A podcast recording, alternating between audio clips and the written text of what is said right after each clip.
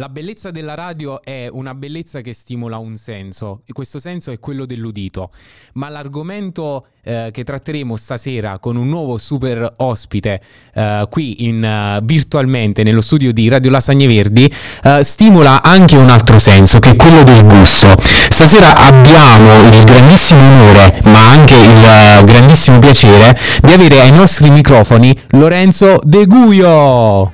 Uh. Ciao, ciao, grazie a tutti, buonasera. Prima cosa, spero di aver pronunciato bene il tuo cognome, perché c'è sempre questa Perfetto. incomprensione. Perfetto, allora il primo step, eh, il primo ostacolo è stato superato. Come stai prima di tutto? Benissimo, grazie. Sempre molto impegnato, però quella è sempre una buona cosa. Grande Lorenzo. Allora, noi diciamo subito questa cosa ai nostri ascoltatori. Uh, noi questo podcast in realtà lo stiamo facendo da remoto, quindi con anche le immagini, la webcam. Noi abbiamo le nostre belle faccine all'interno della sede di Radio Lasagne Verdi qui a Sala Consilina, ma Lorenzo è in un posto talmente romantico che probabilmente durante la, i, questi podcast, durante il podcast sentirete anche altri rumori provenire dal nostro stomaco. Lorenzo, dove dove ti trovi? Raccontalo in maniera che chi ascolta possa immaginarlo. Possa sentire il profumo, quello sarebbe la parte più bella. Mamma mia. Sono, da... vero, vero. sono davanti alla mia cella di stagionatura. Mm-hmm. È una cella che riproduce le cantine di una volta e con l'umidità e la temperatura controllata e c'è un profumo che è una cosa inebriante. Quindi lavori anche a chilometro zero? Beh sì, noi facciamo tutto in casa e tutto a mano, dalla selezione della materia prima, perciò della carne, e senza conservanti mettiamo solo sale e pepe, perciò è un prodotto completamente naturale e anche Fantastico. adesso purtroppo chi ci ascolterà non potrà vedere, però le muffe che si, che si vanno a formare mm-hmm. sono completamente naturali ed è la parte più bella perché non sono mai uguali, ci sono sempre delle sfumature diverse tra un salame e l'altro possiamo semplicemente dire a chi sta solo ascoltando che è arte, cioè le immagini che abbiamo appena visto erano alla pari di quadri, di sculture, dipinti, sì, sì. bellissimo. Infatti c'è anche un po' di acqualina già alla bocca. Perdonami la mia ignoranza in materia, uh, quel serv- quella cella serve anche per velocizzare il processo di stagionatura o avviene tutto nei tempi della cantina del nonno?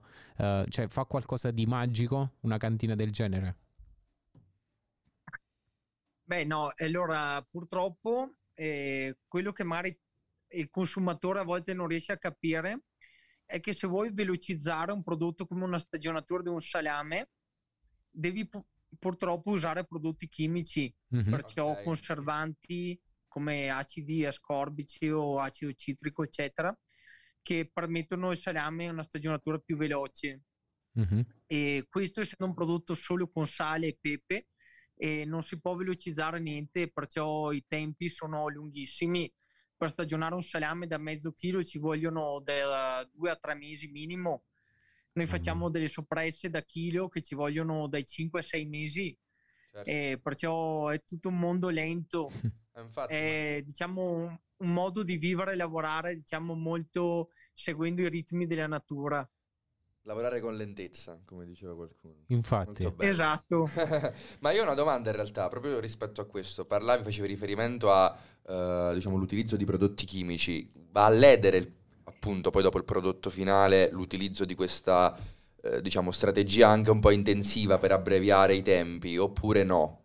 Beh, in realtà, eh, diciamo, l'industria, lavorando in questi termini, garantisce una sicurezza alimentare ancora maggiore. Ok. Perché io, per garantire un prodotto salubre e senza problemi al mio cliente, al mio consumatore finale, continuo a fare delle, delle analisi chimiche per, per, evitare problemi quali, non so, salmonella, listeria certo. o altri mm-hmm. problemi che potrebbero esserci, perché io non ho niente che protegge il mio prodotto. Okay. Invece, nella grande industria si usano una serie di procedure che rendono perfettamente sicuro il prodotto, però questo va a discapito del del profumo, del sapore, Mm, certo. della consistenza che un prodotto artigianale come il mio eh, riesce a sviluppare dei profumi che sono incredibili Certo. Eh, ed è questo il valore aggiunto. Sì, chiaro, chiaro, chiaro, assolutamente. Lorenzo, c'è una cosa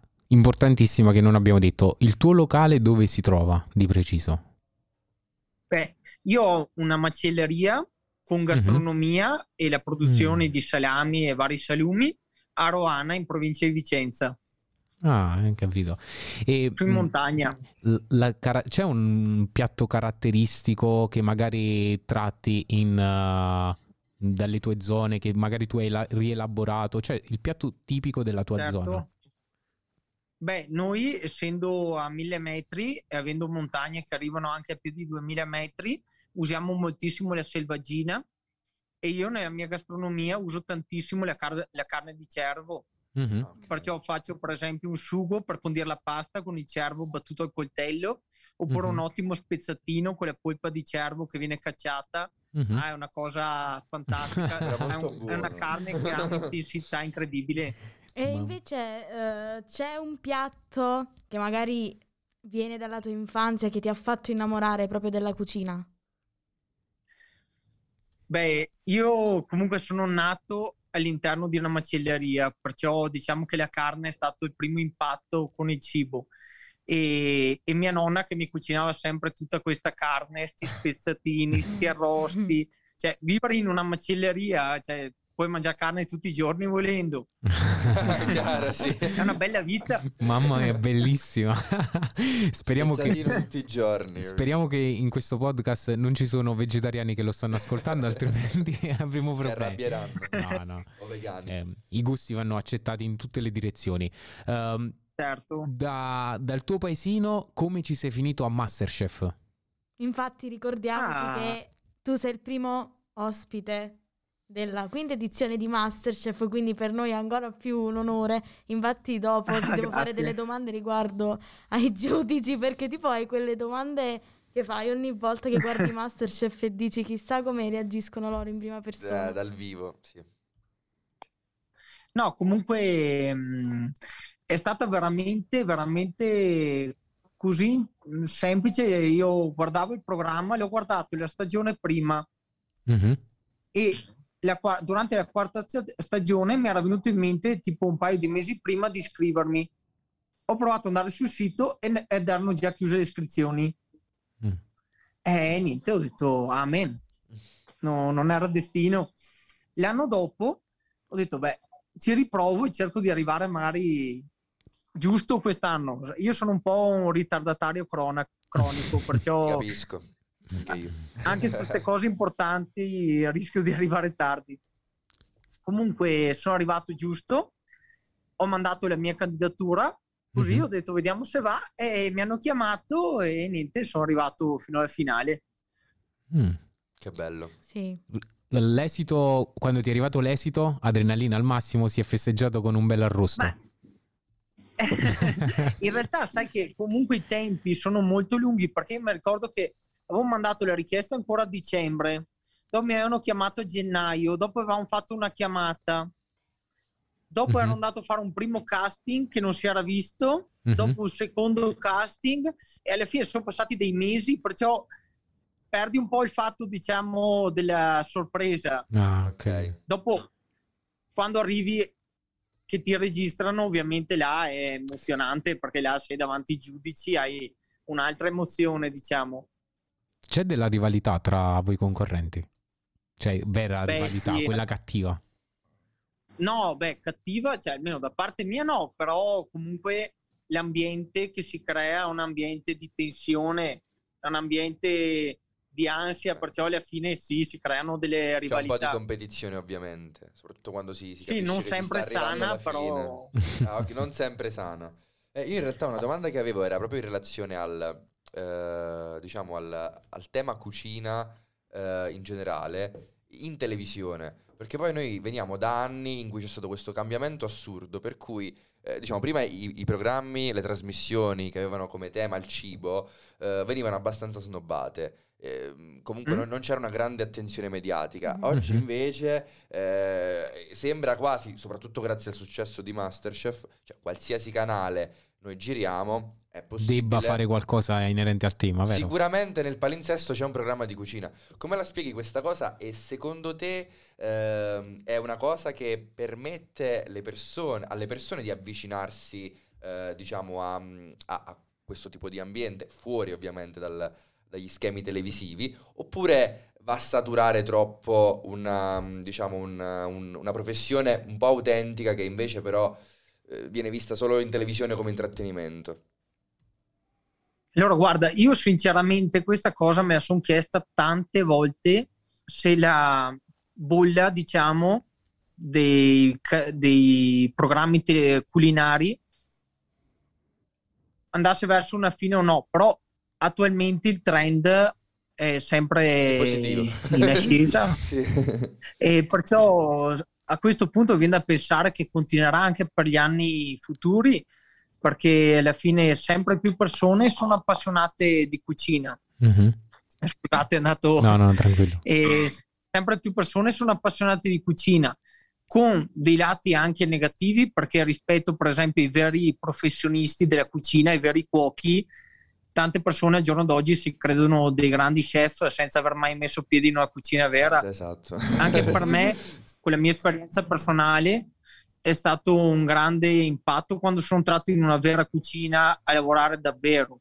Certo. Cioè, la cambia tutto. Non devi fare un piatto in 45 minuti, ne devi fare 30 in 5. Cioè, la- il concetto cambia e anche il rispetto che hai tra i cuochi cambia. E secondo me quella è una cosa molto importante da tenere bene a mente Mhm. perché tanti si credono chef magari solo perché fanno un piatto buono o decente e bisognerebbe un po' distinguere le due cose Fai, mol- un po' coerenti. fai molta roba sperimentale o vai su, diciamo, i, Sui classici. i classici, la sicurezza? Ma, ma in- durante il mio lavoro o a casa? In generale, a casa. Allora, Mi nel mio lavoro sono classicissimo, Mhm. cioè faccio dalle lasagne, i polli al forno, la porchetta, le patate, spezzatini, cose così. E invece quando sono a casa faccio parecchie cose strane, mi piace fare i fermentati, Mhm. mi piace per dei procedimenti molto strani o magari di origine orientale, mi piace usare le alghe. Sì, a casa mia faccio cose un po' più particolari. E Quando- Invece nella mia gastronomia no. E come riesci ad intersecare? Ma a Masterchef si parla molto di tradizionalità, quando magari, non lo so, le nostre nonne, i nostri parenti più anziani cucinano quel piatto e magari spesso nelle prove capita che voi lo dovete riprodurre. Quindi eh, come riesci ad intersecare la tradizionalità di quel piatto con magari un tipo di cucina più classica che tu utilizzi? Ma guarda, eh, spero di aver capito bene la domanda, ma se te cominci a andare in giro per i nostri grandi ristoranti stellati che abbiamo in Italia, ti rendi subito conto che alla fine sono grandi piatti classici semplicemente rivisitati Mm. in chiave Eh, moderna con una tecnica Intendere. con una tecnica migliore. Te, grandi cuochi che stanno facendo la storia dell'Italia come Bottura, cioè semplicemente prende grandissimi piatti della nostra tradizione, ci mette delle influenze che possono essere orientali o da altri Sì. paesi, con una tecnica ovviamente perfetta, degli ingredienti di prima scelta e ti porta un'esperienza che sì è italiana, ma portata nel mondo. E quella è Mhm. una cosa fenomenale. Tu, È eh, un'esperienza che, che vi consiglio da fare nella vita perché ti cambia la prospettiva. Quindi sei favorevole al melting pot culinario, insomma. Ah, beh, è fondamentale. Cioè, io, guarda, odio, ma veramente chi si blocca nella Sì. tradizione, ma nella tradizione fine a se stessa, Ok. senza, senza muoversi di un millimetro. Classico esempio è la carbonara. Cioè, quante polemiche ci sono per la carbonara. Ah, sì, Mamma, sì, sì. E c'è, c'è tipo un piatto in particolare che tu hai rivoluzionato? Ci hai messo qualche influenza in particolare? Un piatto classico? Guarda, adesso detta così, cioè, io ho avuto moltissime occasioni di fare cene, fare piatti, adesso non, non avendo un ristorante non ho dei piatti miei che diciamo hanno il copyright. Ci sono state delle belle occasioni in cui ho potuto unire la mia tradizione con delle, con delle tecniche un po' più innovative la sfida che ti lancia- lanciamo è questa. La nostra radio si chiama Radio Lasagne Verdi, quindi reinterpretazione del piatto lasagna verde. Quindi ci aspettiamo qualcosa, poi ti riconosceremo il copyright, un piatto dedicato a noi, a questo approccio che hai avuto tramite noi ai microfoni. Questa è una challenge, quindi hai tutto il tempo, tutto quanto fai stagionare benissimo i prosciutti, falli... e poi ci fai sapere come l'hai fatto. Allora, poiché il tempo scorre e questo podcast è talmente appetitoso che sta diventando quasi criminale per chi lo ascolta, perché magari eh, è talmente invitante, cioè, soprattutto per noi che lo ascoltiamo. Poi che, è ora, eh. E, e poi soprattutto eh, che potrebbe volare il morso al telefono o magari al compagno o compagna nelle vicinanze. Eh, facciamo una domanda di rito che eh, la dedichiamo a tutti quanti i nostri ospiti, in questo caso super ospite che abbiamo ai microfoni, che è quella di un messaggio, lasciare un messaggio. Solitamente il nostro target è molto giovanile, quindi ha dei giovani e su quello che può essere uh, un futuro, una, un, una frase motivazionale. Nel tuo caso uh, la mettiamo in un modo diverso, quindi ti chiediamo una ricetta per i giovani eh, e per il loro futuro. Quindi puoi decidere tu gli ingredienti, puoi decidere in questo caso parole, qualsiasi cosa. Ti ho messo molto in difficoltà, però ci sta. Gli ingredienti per una ricetta? Sì, gli ingredienti per una ricetta dedicata ai ragazzi che ambiscono ad un futuro bello, positivo. Solo gli ingredienti. Vai, gli ingredienti. Allora, perciò io devo proporre degli ingredienti e i ragazzi devono pre- creare un piatto con questi. Ah, allora, guarda, ingredienti semplici della mia terra, ti do del cervo, uh-huh. della carne di cervo cacciata Perfetto. e delle patate. Ok. È la base, uh-huh. la base. Noi non abbiamo molte verdure avendo, essendo in montagna, uh-huh. però le patate sono buonissime. Perciò carne e patate, un classico, boh. ma ok. se uno ha un po' di fantasia può, può venire fuori un grande piatto. Perfetto. Uh, c'è tutto quanto a forno, soffritto, metà e metà? Eh no, non diamo ne- te mi hai chiesto gli ingredienti, ah, io giusto, la ricetta la dobbiamo trovare noi. Mannaggia, è vero, è vero. No, volevo semplificare un po' la vita a tutte quante le persone che coglieranno questo messaggio e chissà, magari li rivedremo come uh, anche loro a Masterchef. Grazie mille per questi ingredienti. Eh, speriamo di aver fatto una bella ricetta, un bel podcast e ti ringraziamo tantissimo per il tempo che ci hai dedicato. Grazie. Grazie a voi.